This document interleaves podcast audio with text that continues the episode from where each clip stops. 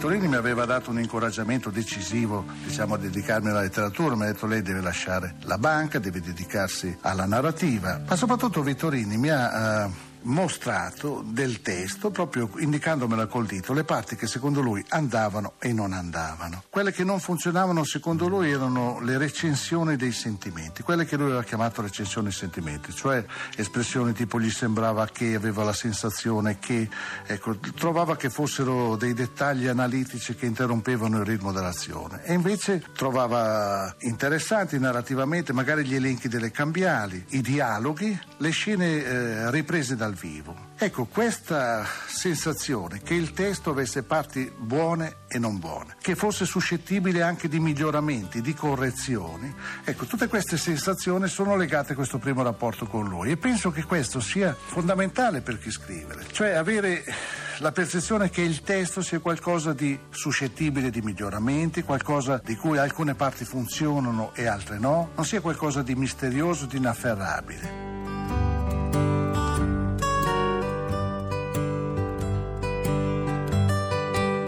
Daniela Marcheschi, docente, studiosa di letteratura italiana e anche di letteratura scandinava, ha tra i tanti suoi studi e tra i tanti suoi lavori curato tra l'altro i meridiani mondadori delle opere di Carlo Collodi. Questi sono usciti nel 1995. Marcheschi dirige attualmente l'edizione nazionale di Collodi e ha curato nel 2004 la pubblicazione sempre nei meridiani mondadori delle opere di Giuseppe Pontigia. Buongiorno Daniela Marcheschi. Buongiorno a lei e agli ascoltatori. Con Daniela Marcheschi siamo qui per parlare di Peppo Giuseppe Pontige. Parliamo di una trasmissione e poi anche di un libro intitolato Dentro la sera, conversazioni sullo scrivere. Un libro a cui è allegato un CD con le 25 conversazioni sullo scrivere che Giuseppe Pontigia tenne nel programma di Radio 2 Dentro la sera, curato da Aldo Grasso, un libro pubblicato da Belleville proprio lo scorso anno, una casa, piccola casa editrice di Milano, ma la storia era cominciata a Radio 3 ed era cominciata da una segnalazione di Carlo D'Amicis, grazie alla quale Pontigia aveva lavorato a partire dal febbraio del 94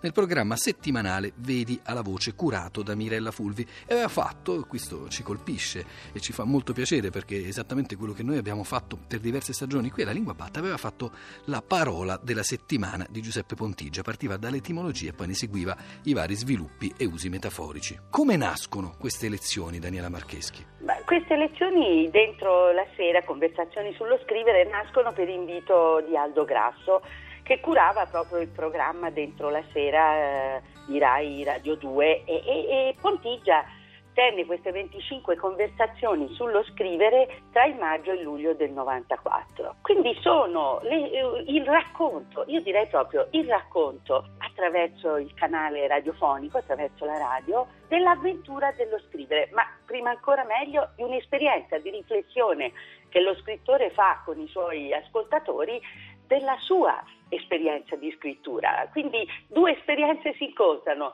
L'esperienza di scrittura di Pontigia, quale l'aveva svolta ormai da 40 anni, quasi 40 anni, insomma non proprio, ma comunque eh, aveva esordito nel 59 con la morte in banca e nel momento stesso c'è l'esperienza della comunicazione con gli ascoltatori eh, in diretta eh, di quella che, che è come si insegna a scrivere? Si può insegnare a scrivere, forse non si può insegnare, però io posso comunicarvi qual è stata la mia esperienza. Tanto più che Pontigia si presentava alla radio con una serie di appunti, eh, ma non scriveva, non scriveva, quindi pre- aveva delle note, degli appunti e seguiva il filo del suo discorso e seguiva Daniela Marcheschi il filo, possiamo dire, del suo racconto. Oggi stiamo parlando proprio di lingua della narrazione radiofonica. Questo fatto che non si preparasse un testo scritto rientra perfettamente anche nel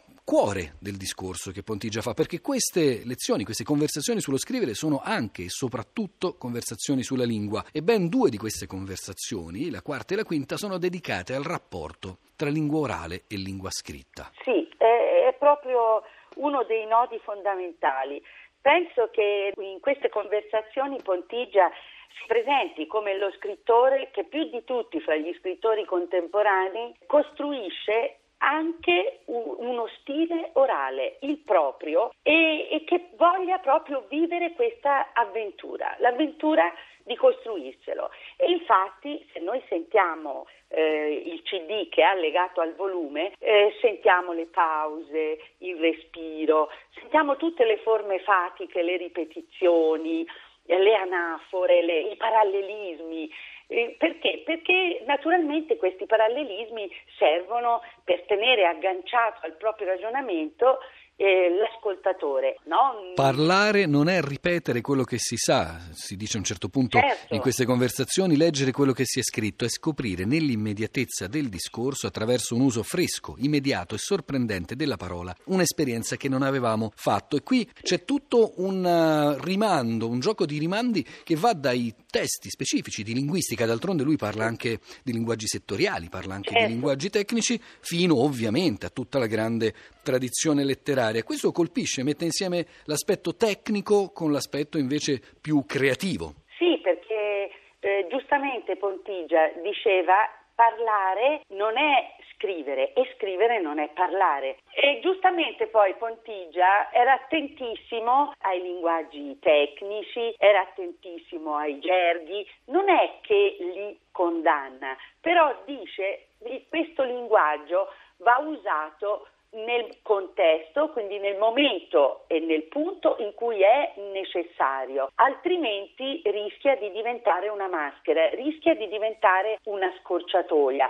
Perché? Perché bisogna verificare tutti questi aspetti eh, della lingua, componenti della lingua, con la realtà che si vuole comunicare con il linguaggio comune. La presunta precisione del linguaggio specialistico, diceva in una di queste conversazioni, è molto aleatoria, è più immaginaria che reale. Poi raccontava di un'intervista che gli era stata fatta, come spesso succede, sui pericoli di un inquinamento del linguaggio ad opera dei neologismi. E lui dice questi pericoli ci sono sempre stati, ma l'unico pericolo, quello vero, quello più grave, è che chi scrive non si renda conto di maneggiare uno strumento prezioso e delicato. Ecco, quello che veramente passa attraverso queste conversazioni è davvero l'amore di Giuseppe Pontigia. Posso davvero dirlo con una certa emozione io stesso, l'amore di Giuseppe Pontigia non solo per la letteratura ma proprio per la lingua italiana, Marcheschi. Sì, è vero, è un amore e l'amore significa cura e principio di responsabilità. Infatti, proprio a proposito di quanto diceva lei, Pontigia richiama questo principio. C'è un principio di responsabilità quindi, che nasce da questa meta ideale che ognuno di noi deve porsi, che è la perfezione, e che è quella che porta ad una attenzione, precisione del linguaggio. E c'è un'altra parola che Pontigia usa a questo proposito. Parla spessissimo di concentrazione. Eh, quando parla della scrittura dice che nella scrittura, perché questa sia veramente eh, scrittura appunto letteraria, in un grande capolavoro, ci sono tanti fattori che concorrono e uno di questi fattori è la concentrazione, perché la concentrazione permette di riflettere a ogni parola, a ogni costrutto, a ogni valenza di quello della lingua, del linguaggio che, che, stiamo, che stiamo usando. Mentre nell'oralità l'intonazione, la corporeità, ci dico lo sguardo, il viso eh, o la faccia o il volto, ci dicono tantissimo. Perché? Perché nell'oralità incarniamo e intoniamo la parola. E questo significa però anche la consapevolezza che si deve creare uno stile orale personale quindi non si parla come si scrive, ma si deve anche creare uno stile scritto che può attingere al parlato, ma non può essere mimesi, cioè fotocopia del parlato, perché a quel punto si perde l'attenzione, il ritmo, l'attenzione, l'intonazione del linguaggio.